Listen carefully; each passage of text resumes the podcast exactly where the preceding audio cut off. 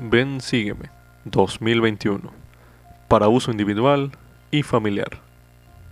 Capítulo 15. Doctrina y convenios, secciones 30 al 36.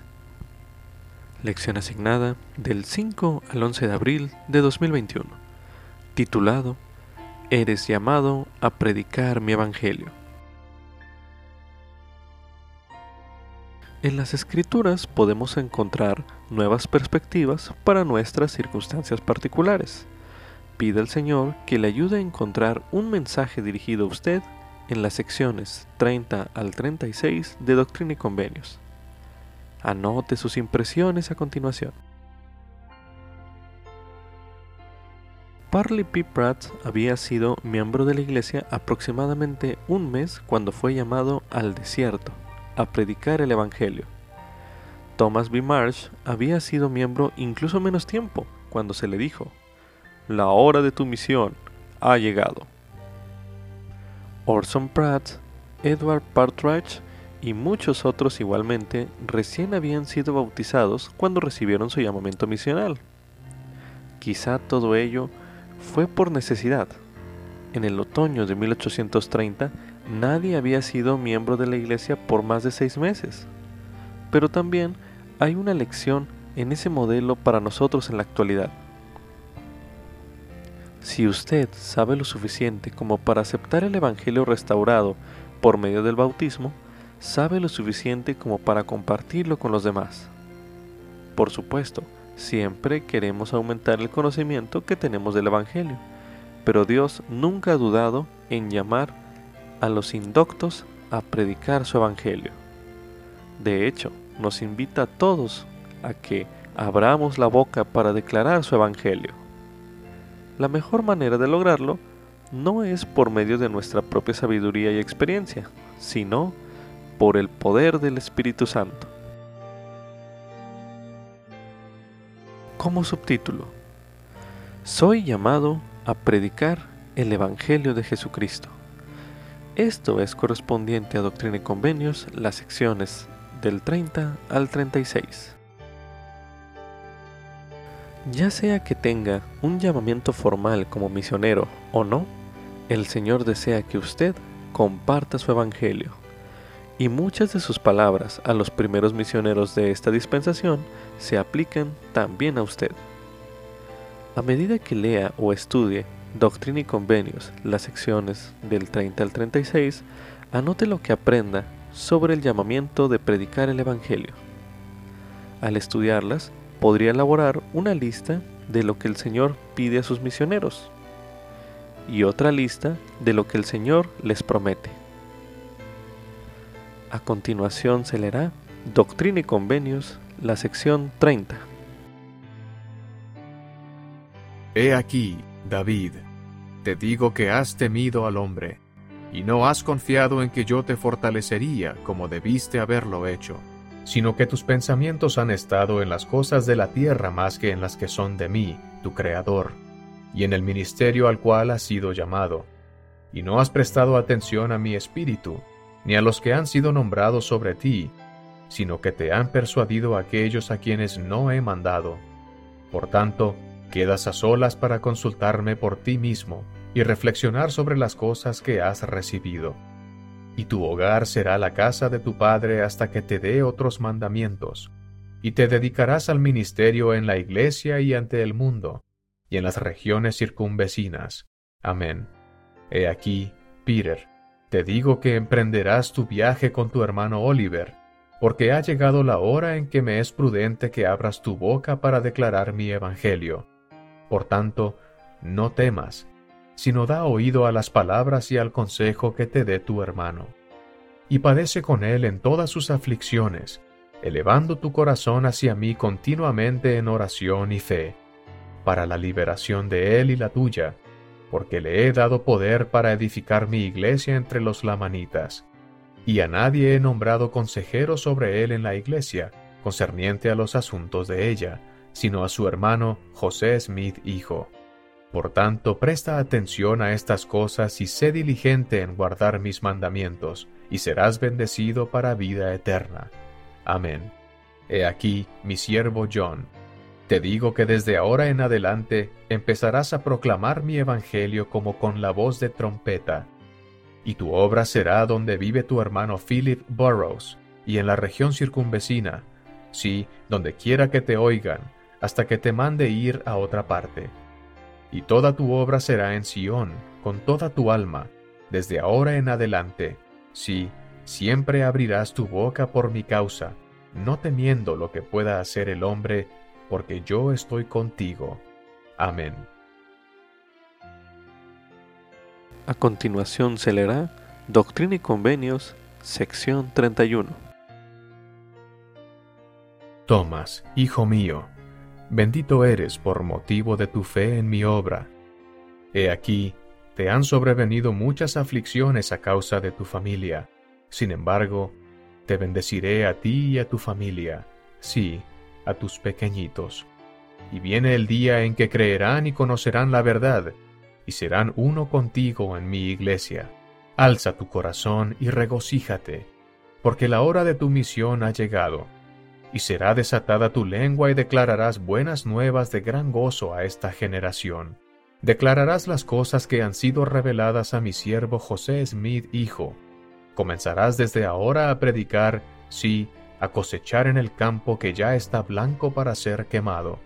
Por tanto, mete tu hoz con toda tu alma, y tus pecados te son perdonados, y tus espaldas serán cargadas de gavillas, porque el obrero es digno de su salario.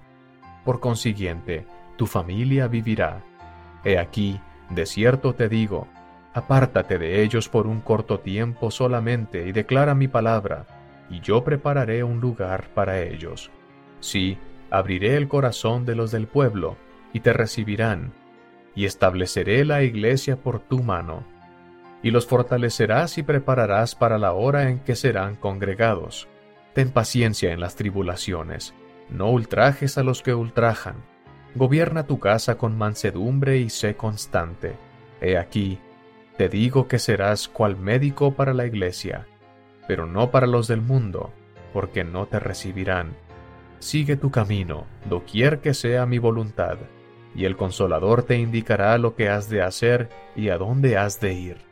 Ora siempre, para que no entres en tentación y pierdas tu galardón. Sé fiel hasta el fin, y he aquí estoy contigo. Estas palabras no son de hombre ni de hombres, sino mías, sí, de Jesucristo, tu Redentor, por la voluntad del Padre. Amén. A continuación se leerá Doctrina y Convenios, sección 32. Y ahora, concerniente a mi siervo Parlipe Prat, he aquí le digo, Vivo yo, que es mi voluntad que declare mi evangelio y aprenda de mí, y sea manso y humilde de corazón. Y le he señalado que vaya con mis siervos Oliver Cowdery y Peter Whitmer hijo, al desierto entre los lamanitas, y también irá con ellos Siba Peterson, y yo mismo los acompañaré y estaré entre ellos, y soy su intercesor ante el Padre, y nada prevalecerá en contra de ellos. Y observarán lo que está escrito y no dirán que han recibido ninguna otra revelación, y orarán siempre para que yo lo aclare a su entendimiento. Y darán oído a estas palabras sin liviandad, y yo los bendeciré. Amén. A continuación se leerá Doctrina y Convenios, sección 33. He aquí, os digo, mis siervos Ezra y Northrop, destapad vuestros oídos y escuchad la voz del Señor vuestro Dios, cuya palabra es viva y poderosa, más cortante que una espada de dos filos, que penetra hasta partir las coyunturas y los tuétanos, el alma y el espíritu y discierne los pensamientos y las intenciones del corazón. Porque de cierto, de cierto os digo que sois llamados a alzar vuestras voces como con el son de trompeta, para declarar mi evangelio a una generación corrupta y perversa. Porque he aquí, el campo blanco está ya para la siega, y es la hora undécima, y la última vez que llamaré obreros a mi viña, y se ha corrompido mi viña por completo, y no hay quien haga lo bueno salvo unos pocos. Y estos yerran en muchos casos a causa de las supercherías sacerdotales, porque todos tienen mentes corruptas. Y de cierto, de cierto os digo, que he establecido esta iglesia y la he llamado del desierto. Y así reuniré a mis escogidos de los cuatro extremos de la tierra, sí, a cuantos crean en mí y escuchen mi voz. Sí, de cierto, de cierto os digo que el campo blanco está ya para la siega. Por tanto, meted vuestras hoces y cosechad con todo vuestro poder, mente y fuerza. Abrid vuestra boca y será llena, y seréis como Nefi el de antaño, que salió de Jerusalén al desierto. Sí, abrid vuestra boca sin cesar, y vuestras espaldas serán cargadas de gavillas, porque he aquí, estoy con vosotros. Sí, abrid vuestra boca y será llena, y decid, arrepentíos, arrepentíos, y preparad la vía del Señor, y enderezad sus sendas, porque el reino de los cielos está cerca. Sí, arrepentíos y bautícese cada uno de vosotros para la remisión de sus pecados. Sí, bautizaos en el agua y entonces vendrá el bautismo de fuego y del Espíritu Santo. He aquí, de cierto, de cierto os digo, este es mi Evangelio, y recordad que deberán tener fe en mí, o de ninguna manera podrán salvarse. Y sobre esta roca edificaré mi iglesia, sí, sobre esta roca estáis edificados, y si perseveráis, las puertas del infierno no prevalecerán contra vosotros. Y recordaréis los reglamentos y los convenios de la iglesia para observarlos, y por la imposición de manos confirmaréis en mi iglesia a quienes tengan fe, y yo les conferiré el don del Espíritu Santo. Y el libro de Mormón y las santas escrituras de mí proceden para vuestra instrucción, y el poder de mi Espíritu vivifica todas las cosas por lo tanto, sed fieles, orando siempre, llevando arregladas y encendidas vuestras lámparas, y una provisión de aceite, a fin de que estéis listos a la venida del esposo. Porque he aquí, de cierto, de cierto os digo que yo vengo pronto. Así sea. Amén. A continuación se leerá Doctrina y Convenios, sección 34. Orson, hijo mío, escucha, oye y ve lo que te diré yo. Dios el Señor, Jesucristo tu Redentor. La luz y la vida del mundo, una luz que brilla en las tinieblas y las tinieblas no la comprenden. El que de tal manera amó al mundo que dio su propia vida, para que cuantos crean lleguen a ser hijos de Dios. Por tanto, eres mi hijo y bendito eres porque has creído, y más bendito eres porque te he llamado a predicar mi evangelio, a alzar tu voz como con voz de trompeta larga y fuertemente, y a proclamar el arrepentimiento a una corrupta y perversa generación, preparando la vía del Señor para su segunda venida.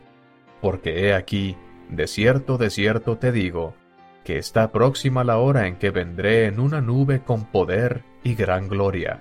Y será un día grande al tiempo de mi venida, porque todas las naciones temblarán.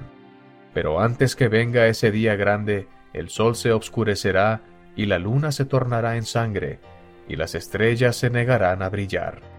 Y algunas caerán, y grandes destrucciones esperan a los malvados. Por tanto, alza tu voz sin cesar, porque ha hablado Dios el Señor. Profetiza, pues, y te será dado por el poder del Espíritu Santo. Y si eres fiel, he aquí, yo estoy contigo hasta que venga. Y de cierto, de cierto te digo, vengo pronto. Soy tu Señor y Redentor. Así sea.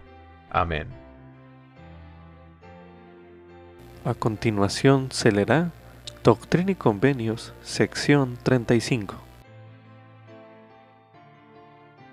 Escuchad la voz del Señor vuestro Dios, el Alfa y la Omega, el principio y el fin, cuya vía es un giro eterno, el mismo hoy que ayer y para siempre. Soy Jesucristo, el Hijo de Dios, que fui crucificado por los pecados del mundo, sí, por cuantos crean en mi nombre, a fin de que lleguen a ser hijos de Dios, uno en mí, como yo soy uno en el Padre. Como el Padre es uno en mí, para que seamos uno. He aquí, de cierto, de cierto le digo a mi siervo Sidney, he puesto mis ojos en ti y en tus obras, he oído tus oraciones y te he preparado para una obra mayor. Bendito eres, porque harás grandes cosas. He aquí, fuiste enviado como lo fue Juan, a fin de preparar la vía delante de mí y delante de Elías el profeta, que había de venir y no lo supiste. Bautizaste en el agua para arrepentimiento, pero no recibieron el Espíritu Santo. Pero ahora te doy el mandamiento de bautizar en agua y recibirán el Espíritu Santo por la imposición de manos, como lo hacían los antiguos apóstoles. Y acontecerá que se efectuará una obra grande en la tierra entre los gentiles, porque se manifestarán su insensatez y sus abominaciones ante los ojos de toda la gente. Porque yo soy Dios, y mi brazo no se ha acortado, y mostraré milagros, señales y maravillas a todos los que crean en mi nombre. Y quienes pidan con fe en mi nombre, echarán fuera demonios, sanarán a los enfermos, harán que los ciegos reciban la vista, que los sordos oigan, los mudos hablen, y los cojos anden. Y pronto viene la hora en que se mostrarán en grandes cosas a los hijos de los hombres. Mas sin fe no se manifestará cosa alguna, sino desolaciones sobre Babilonia, la cual ha hecho que todas las naciones beban del vino de la ira de sus fornicaciones. Y no hay quien haga lo bueno salvo aquellos que están dispuestos a recibir la plenitud de mi Evangelio, que he enviado a esta generación. Por tanto, llamo a lo débil del mundo, a aquellos que son indoctos y despreciados, para trillar a las naciones por el poder de mi espíritu.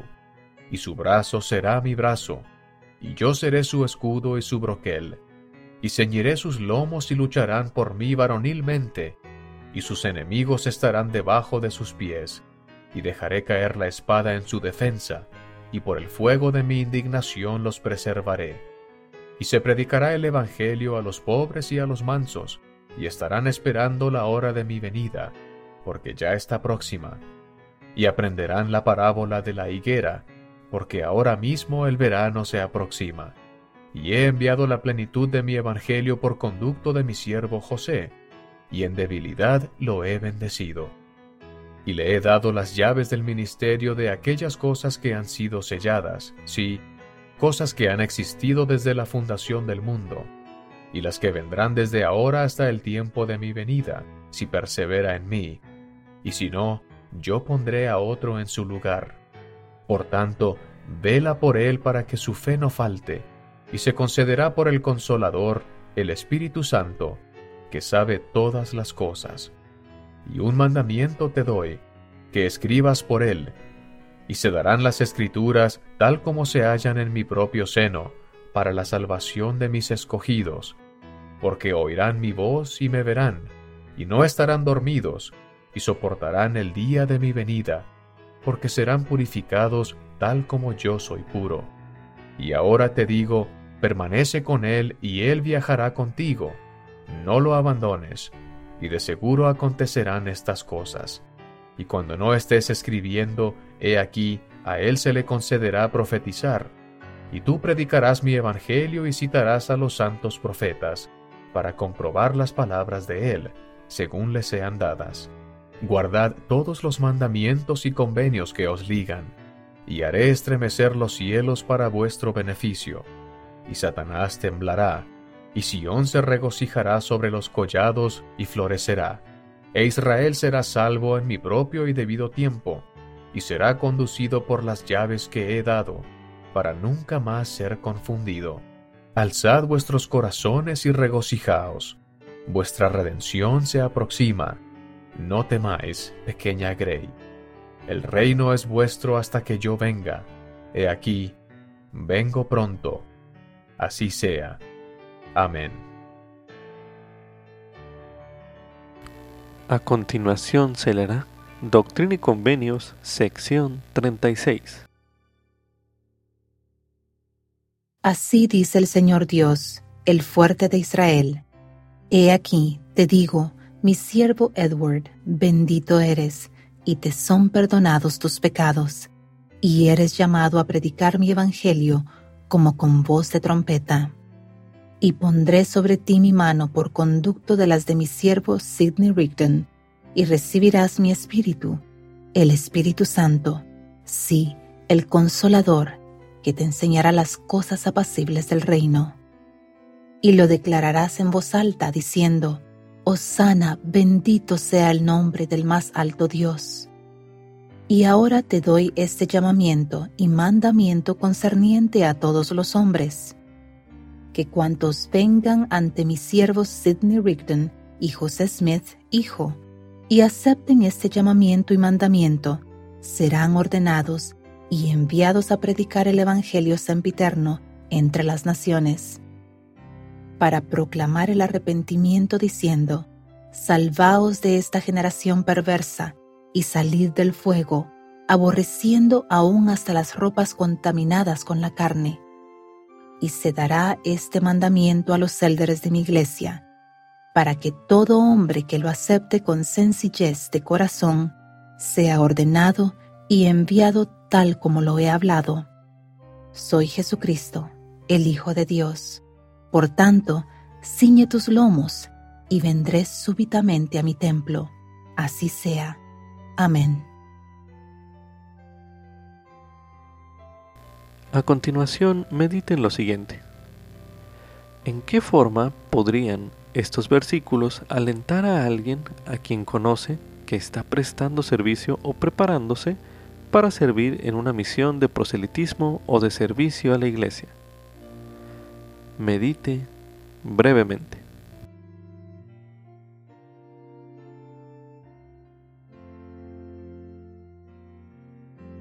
Ahora medite.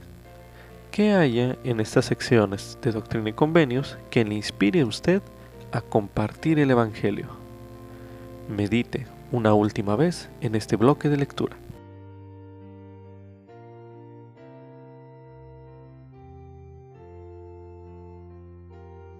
A continuación se releerá en Doctrina y Convenios, en la sección 35, los versículos del 13 al 15, que dicen lo siguiente. Por tanto, llamo a lo débil del mundo, aquellos que son indoctos y despreciados, para trillar a las naciones por el poder de mi espíritu. Y su brazo será mi brazo, y yo seré su escudo y su broquel, y ceñiré sus lomos, y lucharán por mí varonilmente, y sus enemigos estarán debajo de sus pies, y dejaré caer la espada en su defensa, y por el fuego de mi indignación los preservaré y se predicará el Evangelio a los pobres y a los mansos, y estarán esperando la hora de mi venida, porque ya está próxima. También se recomienda ver el mensaje Juventud de Israel por el presidente Russell M. Nelson y la hermana Wendy W. Nelson, pronunciado como un devocional mundial para los jóvenes el 3 de junio de 2018, el cual escucharemos a continuación. Al mirar a este centro de conferencias lleno de hermosos santos de los últimos días, siento como que finalmente he obtenido la familia tan grande que esperaba. Hay 22 mil de ustedes aquí esta noche. No sé cuántos más miles de ustedes están recibiendo estos servicios eh, de manera indirecta. La hermana Nelson y yo estamos encantados de estar con ustedes hoy. Nos encanta estar con ustedes, los jóvenes de la Iglesia de Jesucristo de los Santos de los Últimos Días, y sus maestros y padres e incluso sus choferes. Nos encantaría poder escuchar de cada uno de ustedes sus experiencias al prepararse para nuestra reunión mundial, a leer a diario el libro de Mormón y al orar para escuchar lo que el Señor desea enseñarles. Otra vez, expreso mi gratitud al coro de seminario que entonó ese himno con tanto sentimiento y también el himno de la congregación. Te damos, Señor, nuestras gracias. cuando cantamos, por lo menos en espíritu, nosotros. Eh, palabras que siempre vuelcan nuestros corazones hacia el profeta José Smith. ¿Cuánto le debemos? Él es el profeta de esta última dispensación. Imagínense, él tenía la edad de ustedes cuando fue inspirado por las palabras del apóstol Santiago. Y si alguno de vosotros tiene falta de sabiduría, pídala a Dios. Esas palabras hicieron que el joven José fuese a una arboleda cercana donde obró fervientemente a Dios. Los cielos se abrieron. José vio al Padre y al Hijo y supo por sí mismo a dónde ir para obtener respuestas a sus preguntas. Ahora ruego a cada uno de ustedes que hagan lo que hizo el joven José dirijan sus preguntas directamente a su Padre Celestial en oración. Pídanle, en el nombre de Jesucristo, que les guíe. Pueden aprender por ustedes mismos, en este tiempo a su edad, cómo recibir revelación personal. Y nada marcará una diferencia más grande en su vida que eso. Les prometo a ustedes no a la persona sentada a su lado, sino a ustedes. Que estén donde estén en el mundo o en su camino de los convenios. Incluso si por el momento no están centrados en el camino, les prometo que si con sinceridad y constancia realizan la obra espiritual necesaria para desarrollar la habilidad crucial y espiritual de aprender a oír los susurros del Espíritu Santo, tendrán toda la orientación que necesitarán en su vida. Se les darán respuestas a sus preguntas a la manera y en el tiempo del Señor. Y no olviden el consejo de sus padres y líderes de la iglesia. Ellos también buscan revelación a nombre de ustedes. Cuando saben que Dios está dirigiendo la vida de ustedes, sin importar los desafíos y, las desilusiones que puedan surgir, sentirán alegría y paz. Ahora nos gustaría hablarles sobre el desafío más grande, la causa más sublime y la obra más grandiosa sobre la tierra. Y queremos invitarlos a ustedes a ser parte de ello. Le he pedido a la hermana Wendy Nelson que proporcione un poco de contexto para ese importante mensaje. Por favor, hermana Nelson. Mis queridos jóvenes, a quienes amamos y en quienes creemos, me gustaría empezar contándoles lo que mi esposo y yo vimos un día mientras conducíamos por las colinas de Utah en un vehículo todoterreno. Era un hermoso día de otoño. Nos encantó estar entre árboles dorados y preciosos, altos y derechos que se elevaban hacia el cielo. Y luego doblamos una esquina y vi un árbol que me recordó a mí y de cómo a menudo me siento en muchas reuniones. ¿Conocen esa sensación? Uno mira a su alrededor y todas las personas son altas y derechas y casi llegan al cielo, por así decirlo. Todos les parece bien. Llevan la ropa perfecta, siempre dicen las cosas correctas, no tienen problemas, son perfectamente obedientes y parece que nunca han cometido un error en sus vidas. Y luego, bueno, estamos nosotros. Mis queridos jóvenes, es hora de dejar de compararnos con los demás. Es hora de deshacernos de esas opiniones erróneas de nosotros mismos y de los demás. La verdad es que otras personas no son tan perfectas como parecen y nosotros no somos tan irremediablemente defectuosos como pensamos. Lo único que importa, que realmente importa, es que ustedes y yo estamos haciendo exactamente lo que prometimos o que incluso hicimos convenio en la vida premortal con nuestro Padre Celestial. Así que permítanme hacerles una pregunta. ¿Ustedes nacieron para hacer qué? ¿Cómo desearía que pudiésemos ver un video de 10 minutos de nuestra vida preterrenal en YouTube?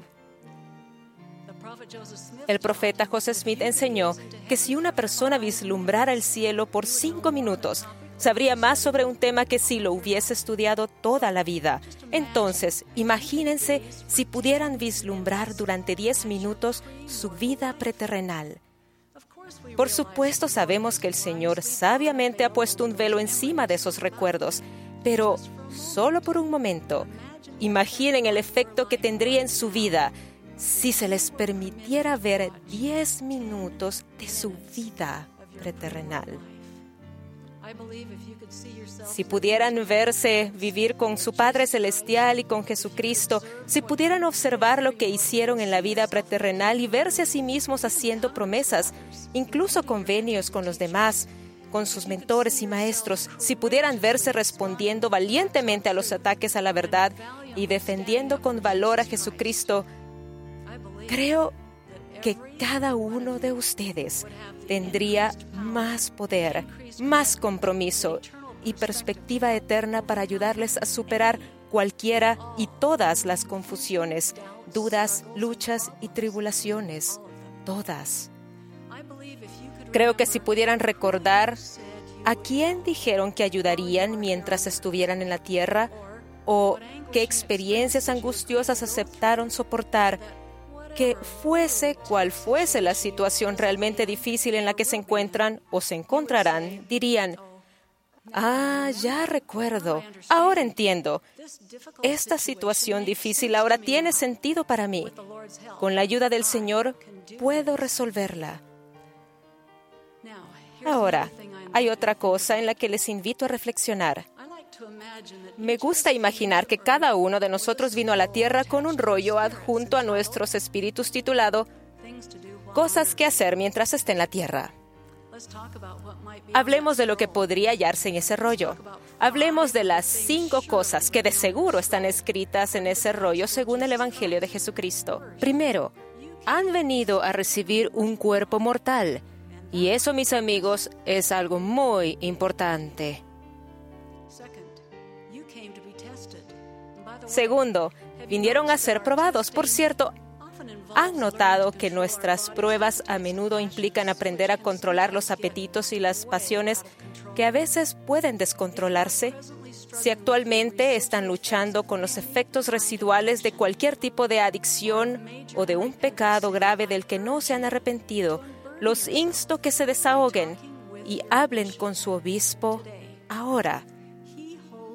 Él posee las llaves del sacerdocio que les pueden ayudar. Una tercera cosa que deben hacer en la tierra es elegir seguir a Jesucristo y defenderlo tal como lo hicieron en la vida premortal. Cuarto, elijan arrepentirse a diario y participar de la Santa Cena cada semana. Al hacerlo, serán sanados, fortalecidos y magnificados espiritualmente y finalmente santificados y exaltados mediante la expiación de Jesucristo. Ahora, hay un quinto elemento en su lista, encontrar y cumplir sus misiones terrenales.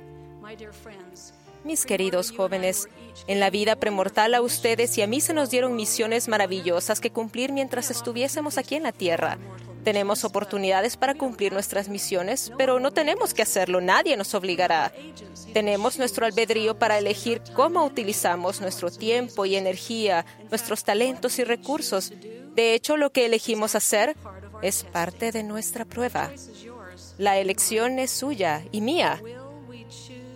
Elegiremos hacer lo que sea necesario para cumplir las misiones por las cuales fuimos enviados a la tierra.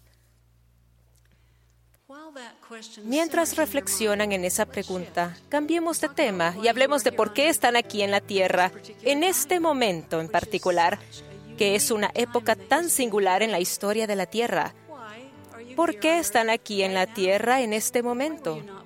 ¿Por qué no nacieron en la década de 1880 o dentro de 30 años? Permítanme contarles una experiencia que me enseñó de cerca sobre los días históricos en los que vivimos.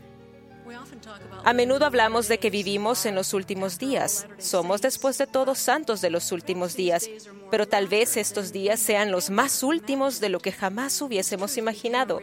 Esta verdad se convirtió en realidad para mí debido a lo que experimenté durante un periodo de 24 horas que comenzó el 15 de junio de 2013.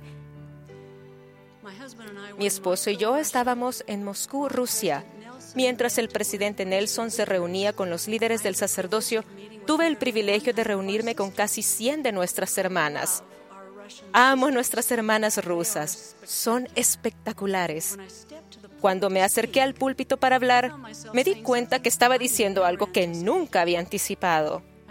Les dije, me gustaría llegar a conocerlas por su linaje. Por favor, pónganse de pie cuando se mencione la tribu de Israel que represente el linaje declarado en su bendición patriarcal. Benjamín, se pusieron de pie un par de hermanas. Dan, otras dos. Rubén, unas más se pusieron de pie. Neftalí, más se pusieron de pie. Cuando se mencionaron los nombres de las doce tribus de Israel, desde Aser hasta Zebulón, y mientras las mujeres se ponían de pie, todos nos sorprendimos con lo que estábamos presenciando, sintiendo y aprendiendo. ¿Cuántas de las doce tribus de Israel creen que estuvieron representadas en esa pequeña reunión de menos de 100 mujeres ese sábado en Moscú? Once. Once de las doce tribus de Israel se representaron en ese salón. La única tribu que faltaba era la de Leví. Quedé atónita. Para mí fue un momento espiritual que me conmovió.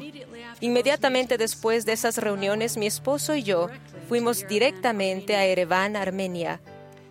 Las primeras personas con las que nos encontramos al bajar del avión fueron el presidente de la misión y su esposa.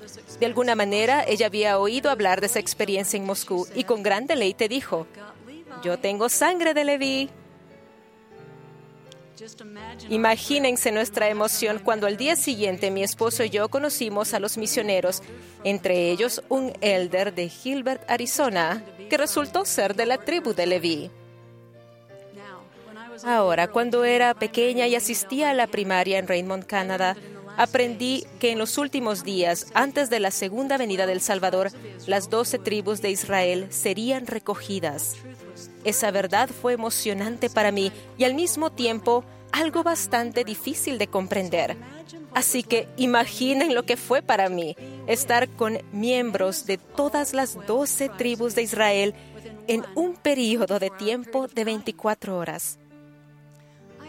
Desde entonces he aprendido que probablemente no debía haber pedido a esas hermanas que se dieran a conocer por su linaje, porque las bendiciones patriarcales son sagradas y el linaje que se declara en ellas es personal.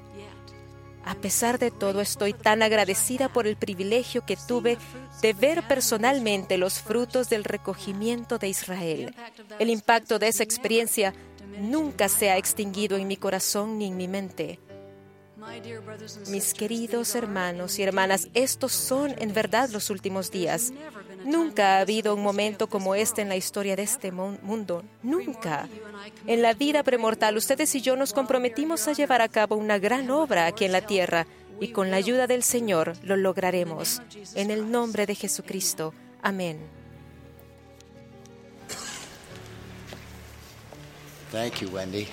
Gracias, Wendy. Te amo. Así es como le pago. ¿No es ella maravillosa?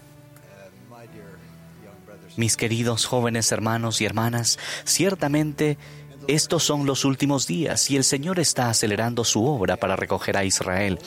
Ese recogimiento es lo más importante que se está llevando a cabo hoy en la tierra. Nada se le compara en magnitud, Nada se le compara en importancia, nada se le compara en majestad. Y si eligen hacerlo, si lo desean, pueden formar gran parte de él. Pueden formar parte de algo grandioso, algo espectacular, algo majestuoso. Cuando hablamos del recogimiento, simplemente estamos diciendo esta verdad fundamental. Cada uno de los hijos de nuestro Padre Celestial a ambos lados del velo merece escuchar el mensaje del Evangelio restaurado de Jesucristo. Ellos deciden por sí mismos si quieren saber más. Aquellos cuyo linaje proviene de las diversas tribus de Israel son aquellos cuyos corazones tienen más probabilidad de volverse al Señor, quien dijo, Mis ovejas oyen mi voz, y yo las conozco, y me siguen.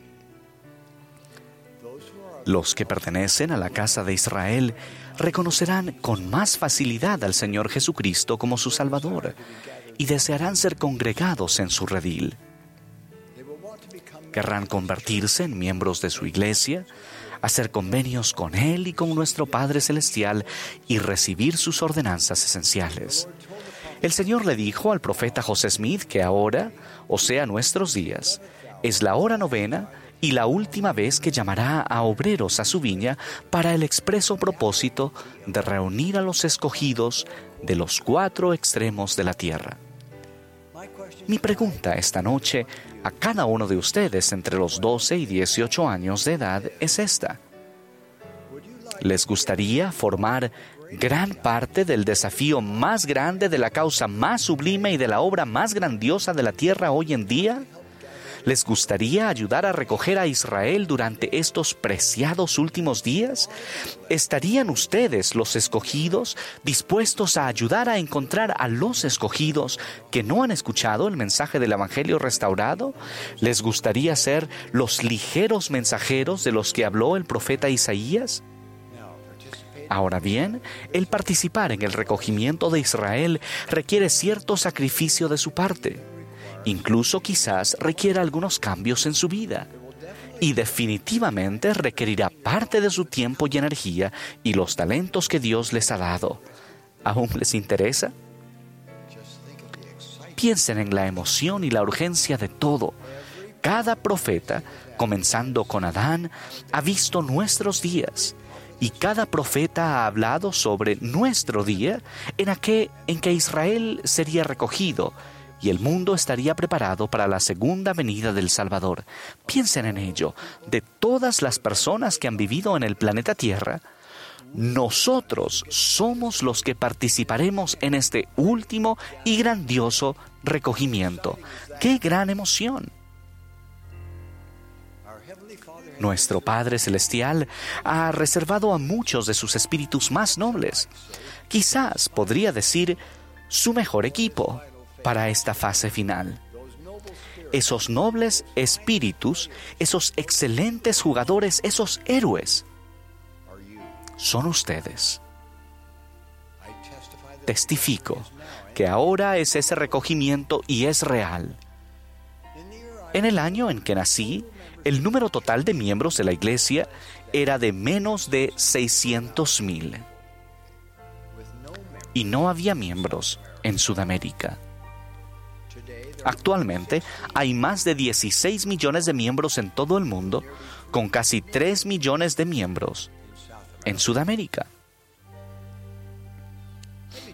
Permítanme que les cuente una experiencia que tuve en 1979, cuando era presidente general de la escuela dominical.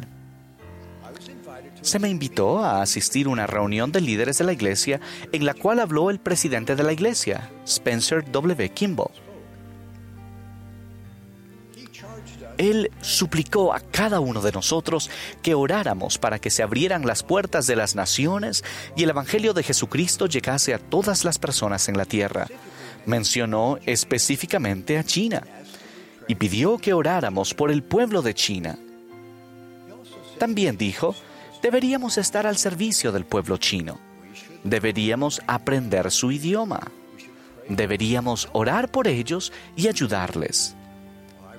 Regresé a casa para estar con mi esposa, Danzo, que falleció hace más de 13 años. Y dije, el presidente Kimball nos pidió en esa reunión que aprendiéramos chino. Y no lo oí decir todos menos el hermano Nelson. Así que, ¿estarías dispuesta a estudiar chino mandarín conmigo? Por supuesto, ella estuvo de acuerdo y recibimos instrucción en mandarín seis semanas después del pedido del presidente Kimball, asistía a la reunión anual de la Asociación Americana de Cirugía Torácica que se llevaba a cabo en Boston. Esa mañana había orado en mi habitación del hotel por el pueblo de China como lo había pedido el presidente Kimball. Fui a la primera reunión del día y me senté donde siempre me sentaba en estas reuniones profesionales, en el frente de la sala.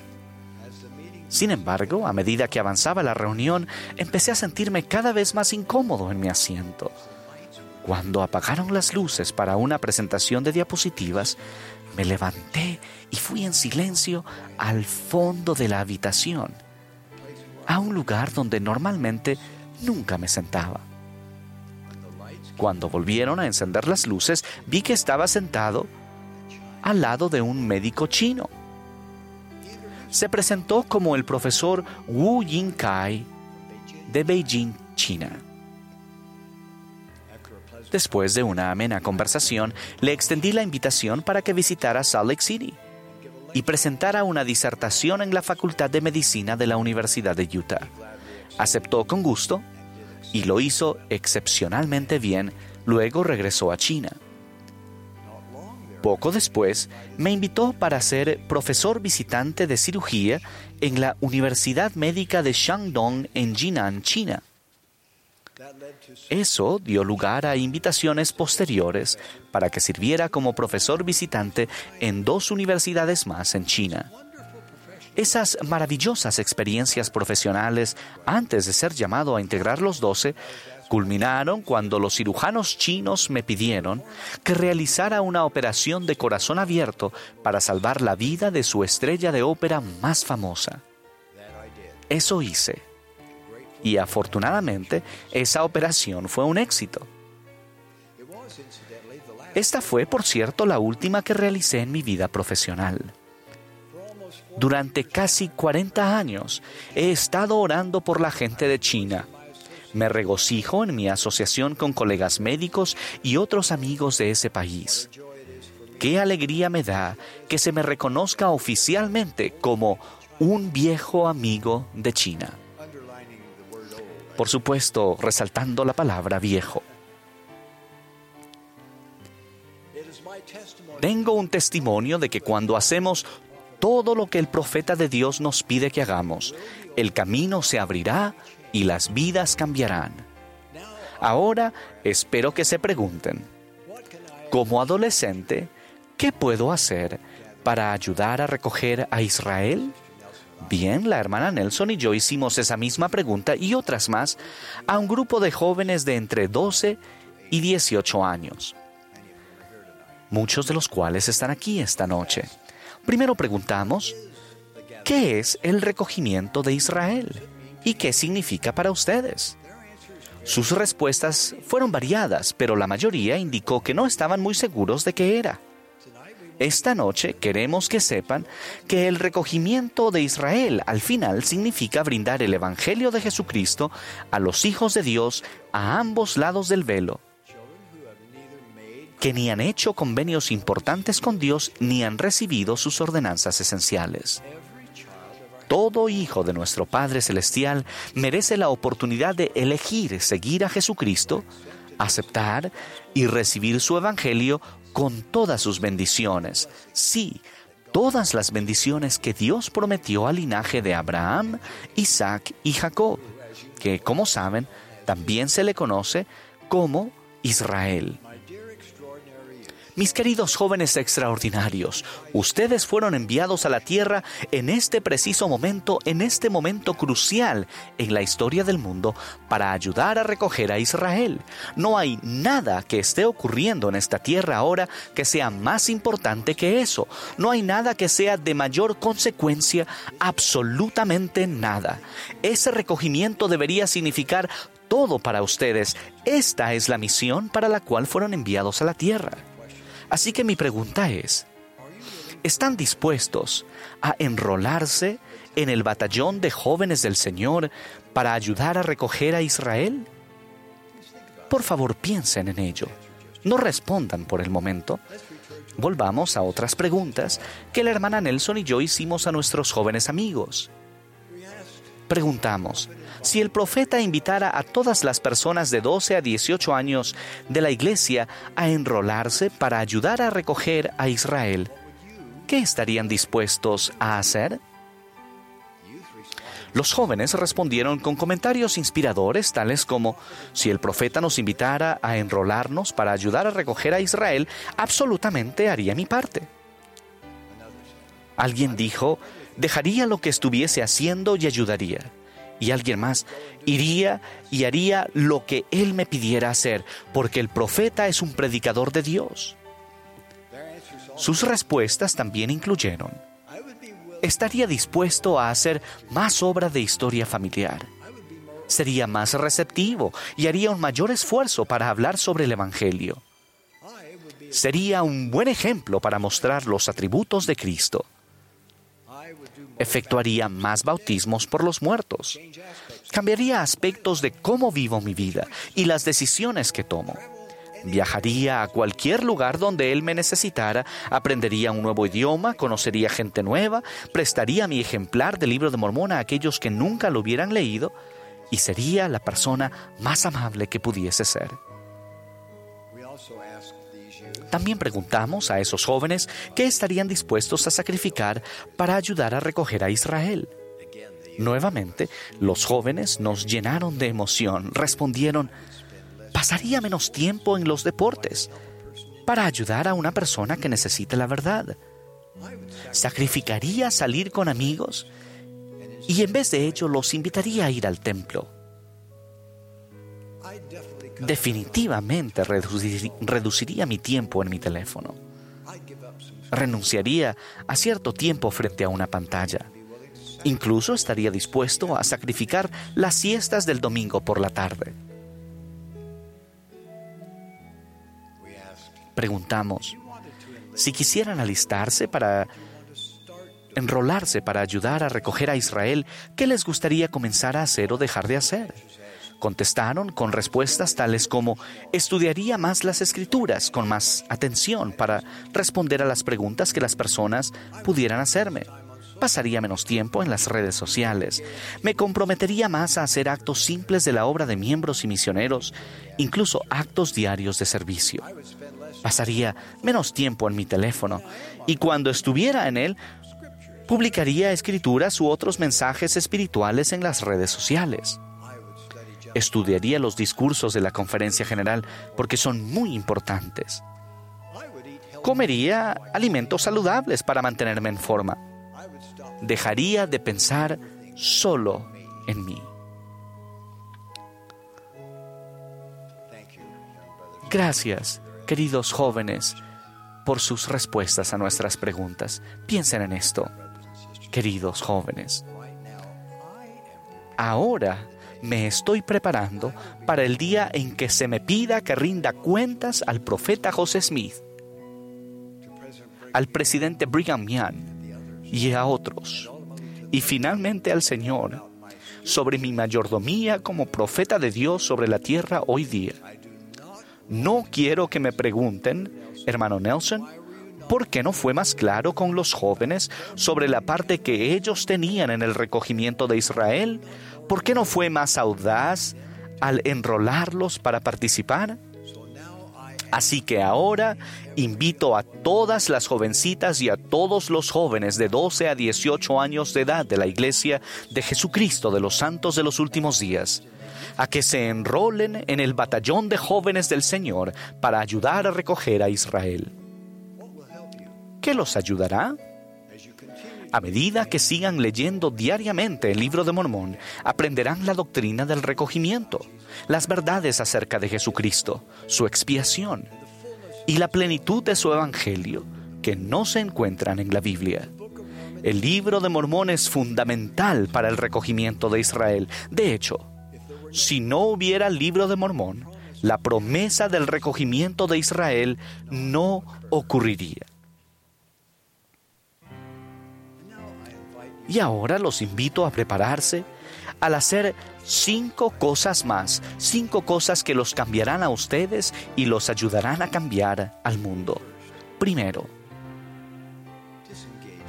los invito a desconectarse de la dependencia constante en las redes sociales a fin de disminuir la influencia mundana que tengan sobre ustedes. Permítanme contarles sobre un joven de su edad, el nieto de un querido amigo mío. Él es popular entre sus amigos y un líder en su escuela secundaria.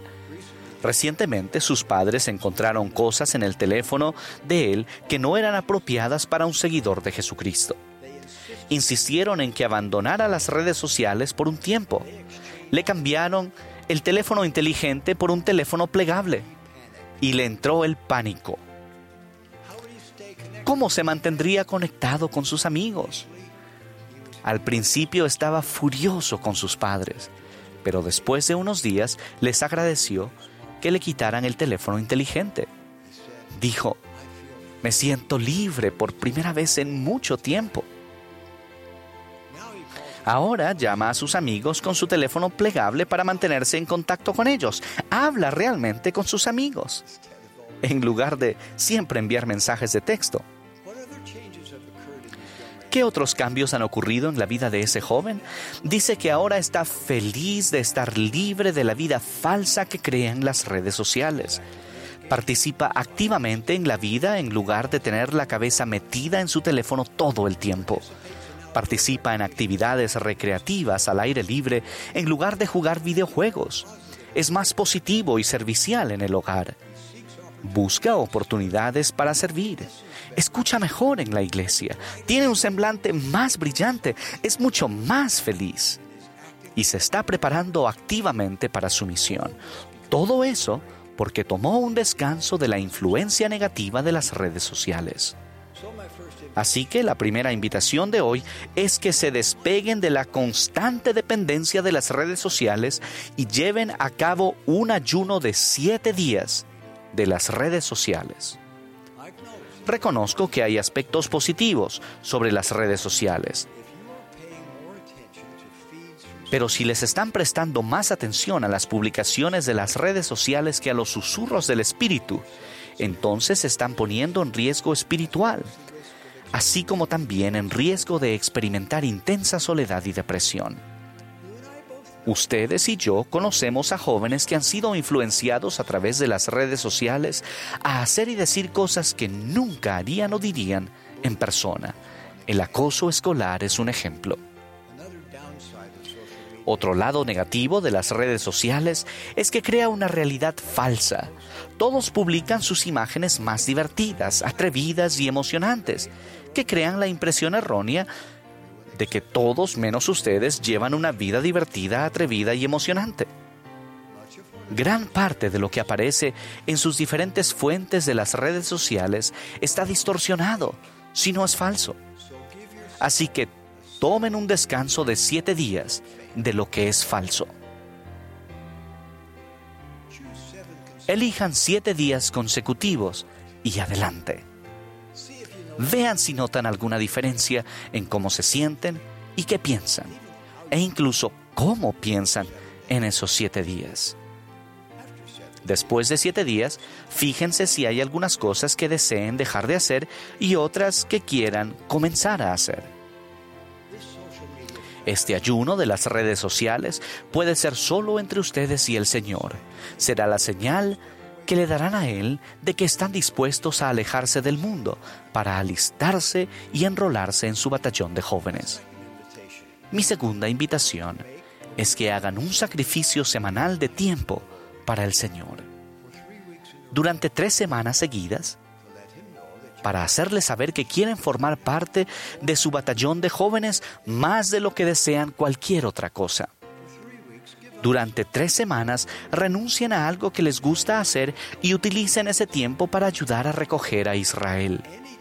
Cada vez que hacen algo que ayuda a cualquiera, a ambos lados del velo, a dar un paso hacia hacer convenios con Dios y recibir sus ordenanzas esenciales del bautismo y del templo, están ayudando a recoger a Israel. Es así de sencillo. Al orar en cuanto a ese sacrificio de tiempo, serán guiados para saber qué pueden dejar de lado esa semana y qué pueden hacer en su lugar para ayudar a recoger a Israel. Por ejemplo, un joven golfista podría renunciar a un juego de golf y dedicar ese tiempo en el bautisterio. Mi tercera invitación es que hagan una evaluación minuciosa de su vida con el Señor. Y tal vez con sus padres y su obispo, para asegurarse de que estén firmemente asentados en el camino de los convenios. Si se han apartado o si hay algunas cosas que deben abandonar para ayudar a que su mente y su corazón sean más puros, hoy es el momento perfecto para cambiar.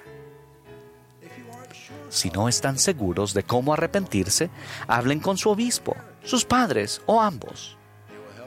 Ellos les ayudarán a entender la expiación de Jesucristo, les ayudarán a experimentar la alegría que siempre trae el arrepentimiento verdadero. Por favor, no permanezcan un minuto más apartados del camino de los convenios. Por favor, regresen mediante el verdadero arrepentimiento ahora. Los necesitamos con nosotros en el batallón de jóvenes del Señor. No será lo mismo sin ustedes. Mi cuarta invitación es que oren diariamente para que todos los hijos de Dios puedan recibir las bendiciones del Evangelio de Jesucristo. Ustedes y yo estamos viviendo para presenciar y continuaremos viendo el recogimiento de Israel con gran poder y ustedes pueden ser parte del poder detrás de ese recogimiento. Mi quinta invitación es que se destaquen y sean diferentes del mundo. Ustedes y yo sabemos que deben ser una luz para el mundo. Por lo tanto, el Señor necesita que luzcan, que hablen, que actúen y se vistan como un verdadero discípulo de Jesucristo. Si ustedes, sí, ustedes están viviendo en el mundo, pero tienen normas muy diferentes del mundo para ayudarles a evitar la mancha del mundo con el Espíritu Santo como su compañero, pueden ver más allá de la cultura de la fama que se ha vuelto tan popular en nuestra sociedad. Pueden ser más inteligentes de lo que han sido las generaciones anteriores. Y si a veces alguien dice que ustedes son raros, lleven esa distinción como una insignia de honor y alégrense de que su luz brille intensamente en este mundo cada vez más oscuro establezcan una norma para el resto del mundo. Alégrense de ser diferentes. El folleto titulado Para la fortaleza de la juventud debe ser su norma. Esa es la norma que el Señor espera que todos sus jóvenes defiendan. Como su profeta humilde, les ruego que estudien ese folleto nuevamente. Con espíritu de oración, léanlo como nunca lo han leído, márquenlo. Hablen sobre las normas con sus amigos, decidan cómo pueden vivir esas normas, sus normas, incluso con más precisión. Ustedes tienen su propia copia, de modo que esta noche, al final de la reunión, si eligen enrolarse, por favor tomen una copia de Para la Fortaleza de la Juventud y obsequien esa nueva copia a un amigo que puede que no conozca las normas de ustedes o puede que no viva de acuerdo con ellas. Oren para saber quién necesita este folleto. Serán guiados y será emocionante. Ahora, permítanme resumir al revisar las cinco invitaciones que les hice para enrolarse en el batallón de jóvenes del Señor para recoger a Israel. 1. Lleven a cabo un ayuno, de siete días de las redes sociales. 2 hagan un sacrificio semanal de tiempo para el Señor durante tres semanas. 3. Manténganse en el camino de los convenios. Si están fuera, arrepiéntanse y vuelvan al camino. 4. Oren diariamente para que todos los hijos de Dios puedan recibir las bendiciones del Evangelio de Jesucristo. 5. Destáquense. Sean diferentes. Sean una luz obsequien a un amigo una copia del folleto para la fortaleza de la juventud. Mis queridos jóvenes hermanos y hermanas, ustedes están entre lo mejor que el Señor jamás ha enviado a este mundo. Ustedes tienen la capacidad de ser más inteligentes y sabios y tener un impacto más grande en el mundo que cualquier generación anterior. Al concluir, los invito a que se unan a los jóvenes de todo el mundo y vivan la emoción de ser miembros del batallón de jóvenes del Señor en el ejército de Sión al entonar el último himno, Juventud de Israel. Porque este himno es sobre ustedes. Desde lo más profundo de mi alma testifico que esta es la obra del Dios Todopoderoso. Él vive. Jesús es el Cristo. Esta es su iglesia restaurada para cumplir su destino divino, incluso el prometido recogimiento de Israel. Ustedes son la esperanza de Israel, hijos del día prometido. De ello testifico en el nombre de Jesucristo. Amén. También se recomienda estudiar el mensaje Por tanto, id, por la hermana Silvia H. Alred primera consejera de la Presidencia General de Sociedad de Socorro, pronunciado en la Conferencia General de octubre de 2008, el cual escucharemos a continuación. El Señor enseñó que el que no naciere del agua y del Espíritu no puede entrar en el reino de Dios. Por lo tanto, el bautismo es esencial para nuestra salvación. Antes de que el Salvador resucitado ascendiera al cielo, instruyó a sus discípulos. Por tanto, id y haced discípulos a todas las naciones, bautizándolos en el nombre del Padre, y del Hijo, y del Espíritu Santo, enseñándoles que guarden todas las cosas que os he mandado. En la época de la restauración, repitió su mandato. Así que sois llamados a proclamar el arrepentimiento a este pueblo la Iglesia del Señor tiene la responsabilidad de predicar el Evangelio en el mundo. Esto es el fundamento de la obra misional. Y el deber de nuestros misioneros es invitar a las personas a venir a Cristo a fin de que reciban el Evangelio restaurado mediante la fe en Jesucristo y su expiación, el arrepentimiento, el bautismo, la recepción del Espíritu Santo y el perseverar hasta el fin. Hablaré y testificaré del gran impacto y de las bendiciones de la obra misional en la vida de los conversos, de las futuras generaciones y de los misioneros, y de cómo podemos participar en la obra misional. Cuando yo tenía 14 años, el elder Prina y el elder Perkins llamaron a la puerta. Comenzaron a enseñar a nuestra familia acerca de la verdadera naturaleza de Dios. En las visitas subsiguientes nos enseñaron a orar, también nos enseñaron acerca de la restauración y del plan de salvación. Después de la tercera o cuarta visita, la mayor parte de mi familia dejó de escuchar a los misioneros, con la excepción de mi hermana Dina de 17 años y yo.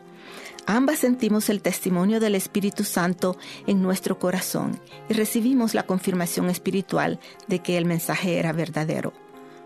Compramos un ejemplar del libro de Mormón y comenzamos a leerlo. Todos los días, después de la escuela, corríamos para ver quién sería la primera que tuviera el libro en sus manos. La que llegaba primero leía, mientras que la otra esperaba impacientemente hasta la hora de comer. Comía deprisa y luego tomaba su turno para leer hasta la hora de dormir. Tal era nuestra emoción. Comenzamos a asistir a la iglesia y al poco tiempo pedimos que nos bautizaran. Nuestro padre dio permiso de inmediato, pero nuestra madre titubeó y nos tomó un mes más persuadirla para que firmara el permiso. El día de nuestro bautismo, ella y el resto de nuestros hermanos fueron por primera vez a la iglesia. Ella sintió el Espíritu. Después de escuchar nuestros testimonios, les pidió a los misioneros que empezaran a enseñarle de nuevo. Varias semanas después, ella, mi hermana y mis hermanos menores se bautizaron. Mi vida cambió para siempre y el Evangelio de Jesucristo llegó a ser la fuerza fundamental en mi vida. Me es imposible expresar mis profundos sentimientos de gratitud por el Señor y por los misioneros que Él envió a nuestro hogar. El Señor me bendijo con el conocimiento del Evangelio restaurado y sentí la urgencia de compartir ese conocimiento con los demás. Quería ser una misionera. A los pocos meses, mi hermana Dina y yo fuimos llamadas a ser misioneras locales en San Salvador. Ese llamamiento nos dio la oportunidad de ir de puerta en puerta para compartir las buenas nuevas del Evangelio restaurado de Jesucristo y llevar a muchas personas a las aguas del bautismo. A su debido tiempo, ambas servimos misiones de tiempo completo en la misión centroamericana. Mi misión tuvo un gran impacto en mi vida. Aprendí a depender más del Señor, a buscar la guía del Espíritu y a sentir un gran amor por los hijos de Dios.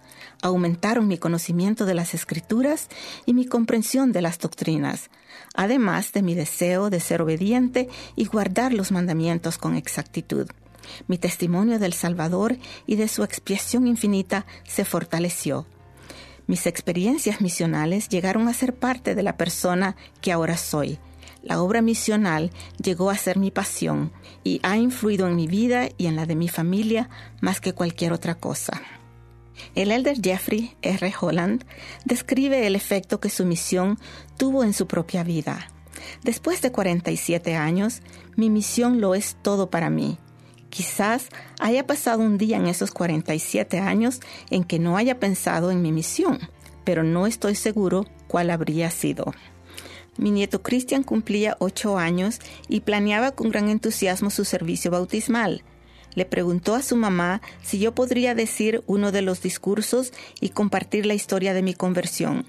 Cuando le pregunté por qué quería que lo hiciera, respondió, Abuela, eso es tan importante. ¿Te das cuenta de que si no hubieras aceptado el Evangelio yo no me estaría bautizando? Ni siquiera sería la persona que soy. No sé si los misioneros se dan cuenta del gran alcance de su obra. En mi propia familia, las bendiciones del Evangelio ya han surtido un efecto en cuatro generaciones. ¿No dijo el presidente Hinckley que cuando salvamos a una jovencita, salvamos a generaciones?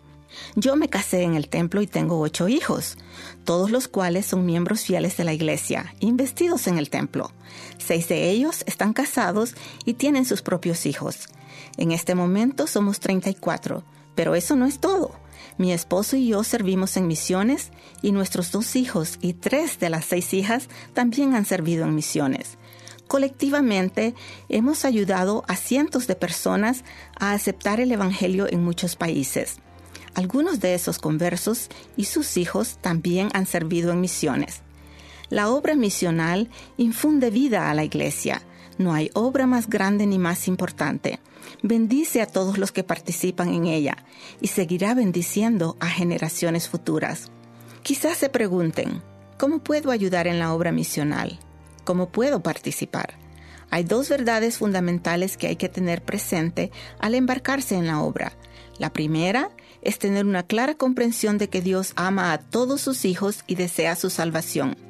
En la doctrina y convenios leemos, y cuán grande es su gozo por el alma que se arrepiente. La segunda es que nuestro mensaje de Cristo y de su Evangelio restaurado es el don más importante que se pueda obsequiar. Tal como se explica en Predicar mi Evangelio, la obra misional es una labor de cuatro aspectos. Encontrar investigadores, enseñar y bautizar, hermanar a miembros nuevos y hermanar y enseñar a los miembros menos activos. Todo miembro de la iglesia, tanto niños como jóvenes y adultos, pueden ayudar con cualquiera de esos aspectos o con todos ellos. Para empezar, sean buenos vecinos y amigos, sean un ejemplo de rectitud y de amabilidad, que su sonrisa irradie amor, paz y felicidad. Vivan una vida que gire en torno al Evangelio. Luego, sean más específicos en su labor misional. Permítanme dar algunas ideas, tal vez dos o tres den resultado para ustedes. Si tienen hijos en casa, prepárenlos para prestar servicio misional. Prepárense ustedes mismos para prestar servicio misional. Inviten a su familia y amigos a escuchar a los misioneros o a asistir a las reuniones y actividades de la iglesia. Acompañen a los misioneros a los hogares de los investigadores o invítenlos a enseñarles en casa de ustedes. Inviten a personas a una noche de hogar en casa de ustedes. Inviten a personas a un centro de historia familiar o ayúdenles a efectuar investigación de historia familiar. Den referencias a los misioneros. Los miembros pueden ser la fuente mejor y más conveniente de referencias. Compartan sus creencias y su testimonio con amigos y familiares no miembros ofrezcan su amistad a los investigadores y a los nuevos conversos. Si tienen familiares o amigos en la misión, envíenles cartas de amor y ánimo y oren por ellos. Ustedes sentirán gozo por el fruto de su trabajo y un mayor entusiasmo por la obra misional fortalecerá a todo su barrio o rama. La iglesia entera sentirá los efectos de su labor. Cuando nuestra hija Margie estaba en segundo grado, invitó a su mejor amiga a acompañarla a la primaria. A ambas les asignaron partes para la presentación en la reunión sacramental. El papá de su amiga había rechazado a los misioneros en el pasado, pero cuando Margie se presentó en su casa con un puñado de folletos de la iglesia, él escuchó atentamente sus sencillas explicaciones y testimonio de José Smith y de la primera visión. No solo permitió que su hija siguiera asistiendo a la primaria, sino que le dio permiso para recibir las lecciones de los misioneros y de bautizarse. Él y su esposa asistieron al servicio bautismal. Todos podemos participar en la obra misional. Esta es la obra del Señor y Él nos ayudará a realizarla. Su Evangelio tiene que ir a toda nación y podemos ser instrumentos en sus manos para bendecir la vida de otras personas al compartir con ellas su verdad. Al mismo tiempo, seremos grandemente bendecidos. Somos hijos de un Padre Celestial. Él envió a su Hijo a abrir el camino para que pudiéramos vivir con Él para siempre. De esto testifico en el nombre de Jesucristo. Amén. Hemos escuchado a la hermana Aldred, quien previamente grabó su discurso en español. This I testify in the name of Jesus Christ. Amen.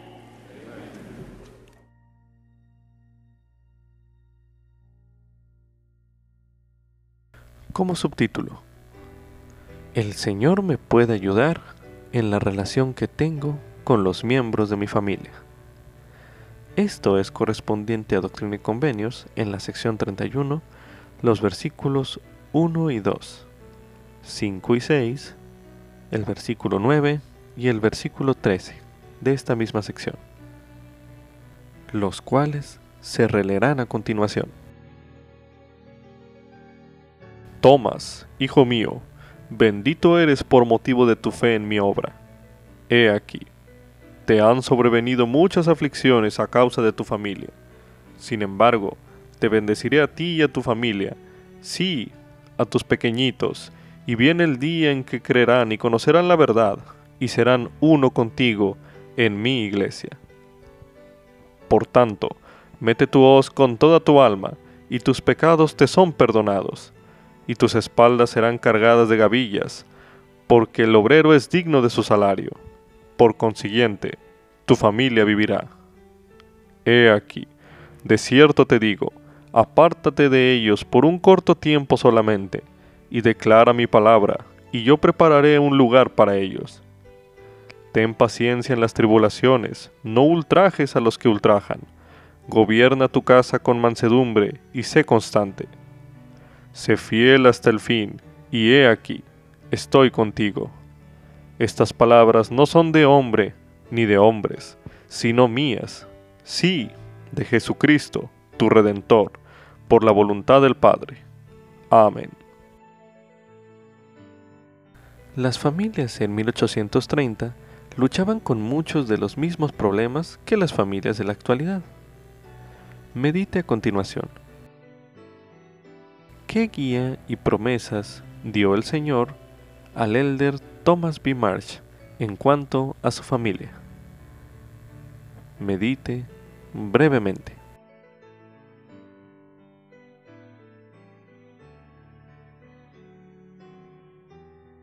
Ahora medite. ¿Cómo pueden sus palabras ayudarle a usted en la relación que tiene con los miembros de su familia? Medite una última vez en este bloque de lectura.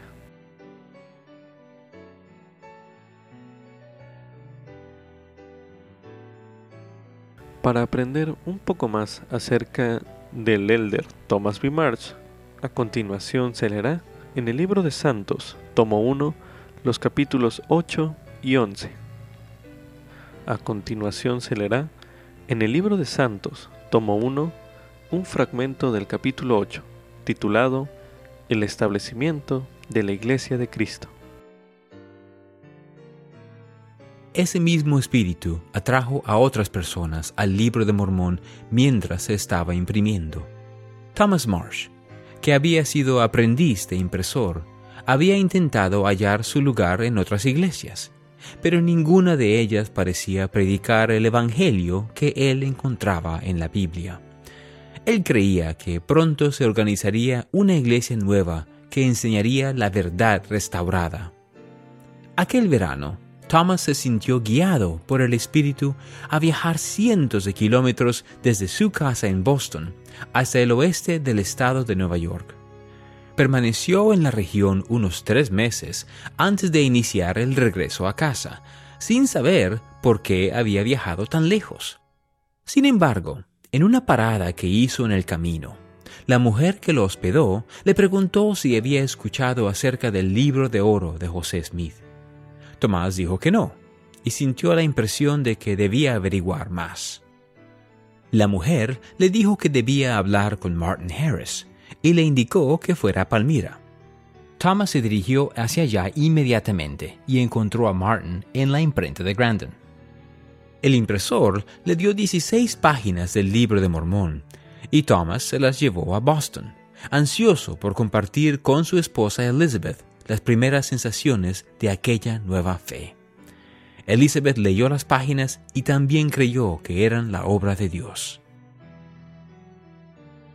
A continuación se leerá en el libro de Santos, tomo 1, un fragmento del capítulo 11, titulado Recibiréis mi ley. Poco después de que el Señor reveló su ley en Kirtland, los santos de Nueva York hicieron los preparativos finales para congregarse en Ohio.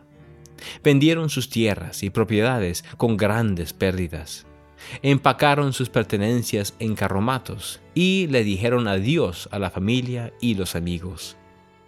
Elizabeth y Thomas Marsh estaban entre los santos que se preparaban para mudarse. Después de que Thomas recibió las páginas del libro de Mormón y regresó a su casa en Boston, se habían mudado a Nueva York para estar más cerca de José y la iglesia. El llamado a congregarse en Ohio se produjo unos pocos meses más tarde, por lo que Elizabeth y Thomas empacaron nuevamente, resueltos a congregarse con los santos y a edificar Sión a donde el Señor los dirigiera. La determinación de Elizabeth era resultado de su conversión. Aunque ella creía que el libro de Mormón era la palabra de Dios, no se había bautizado de inmediato. Sin embargo, después de dar a luz un hijo en Palmira, le pidió al Señor un testimonio de que el Evangelio era verdadero. Poco tiempo después, recibió el testimonio que buscaba y se unió a la iglesia, no queriendo negar lo que sabía y sintiéndose lista para ayudar en la obra se ha producido un gran cambio en mí, tanto en el cuerpo como en la mente, le escribió Elizabeth a la hermana de Thomas poco antes de partir hacia Ohio. Siento el deseo de estar agradecida por lo que he recibido y de buscar aún más. En la misma carta, Tomás compartió las noticias sobre el recogimiento. El Señor llama a todos a que se arrepientan, declaró y se congreguen en Ohio rápidamente. No sabía si los santos iban a Ohio a edificar Sion o si se estaban preparando para una mudanza más importante en el futuro. Pero no importaba. Si el Señor les mandaba congregarse en Missouri o incluso en las montañas rocosas, a unos 1600 kilómetros más allá de la frontera occidental de la nación, Él estaba listo para partir. No sabemos nada de los que debemos hacer, a menos que se nos revele, le explicó a su hermana. Pero esto sí sabemos. Se edificará una ciudad en la tierra prometida. Como subtítulo, ¿fue la misión entre los lamanitas un fracaso? Esto es correspondiente a Doctrina y Convenios, las secciones 32 y 35. Estas secciones ya fueron leídas con anterioridad en bloques de lectura pasados. Cuando Oliver Cowdery, Peter Widmer, hijo, Parley P. Pratt y Siva Peterson se dispusieron a predicar a los indígenas americanos al oeste de Missouri, creían que estaban cumpliendo profecías del libro de Mormón, en cuanto a que los lamanitas recibirían el Evangelio en los últimos días. Sin embargo, Al final de su misión, aun cuando habían tenido encuentros positivos con algunos grupos, no habían bautizado a ningún indígena americano, pero sí bautizaron a más de 100 personas cerca de Kirtland, Ohio, donde se detuvieron cuando iban camino a Missouri. Entre los conversos se encontraban futuros líderes influyentes de la iglesia, entre ellos Sidney Rigdon, y Kirtland más adelante llegó a ser un importante lugar de recogimiento para la iglesia. Medite a continuación. ¿Qué le enseña esa experiencia en cuanto a la forma en la que el Señor lleva a cabo su obra? Medite brevemente.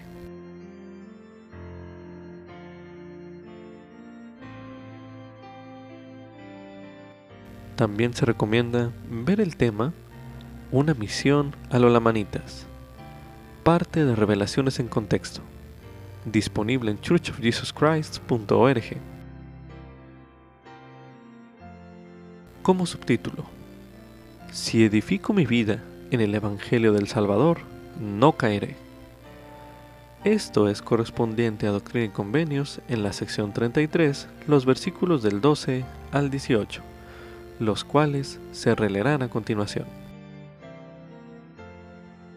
He aquí, de cierto, de cierto os digo, este es mi Evangelio, y recordad que deberán tener fe en mí, o de ninguna manera podrán salvarse.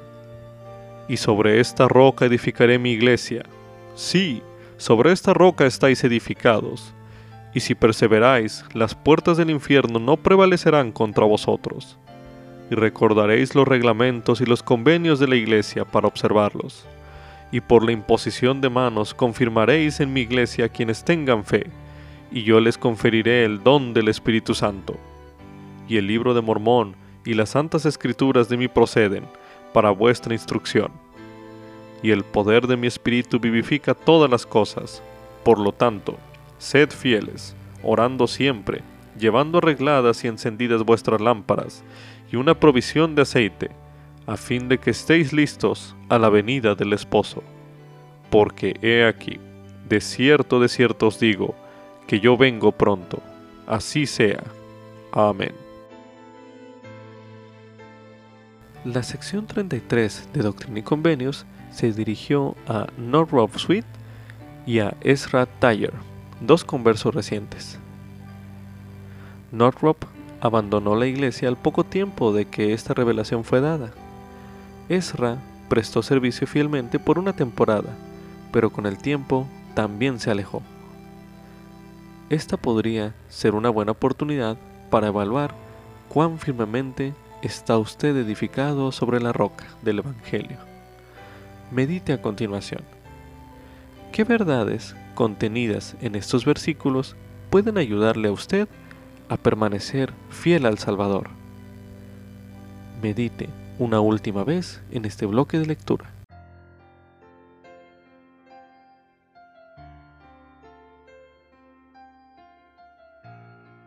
Con esto concluye Ven Sígueme 2021 para uso individual y familiar. Capítulo 15. Doctrina y Convenios, secciones 30 al 36. Lección asignada del 5 al 11 de abril de 2021. Titulado Eres llamado a predicar mi Evangelio.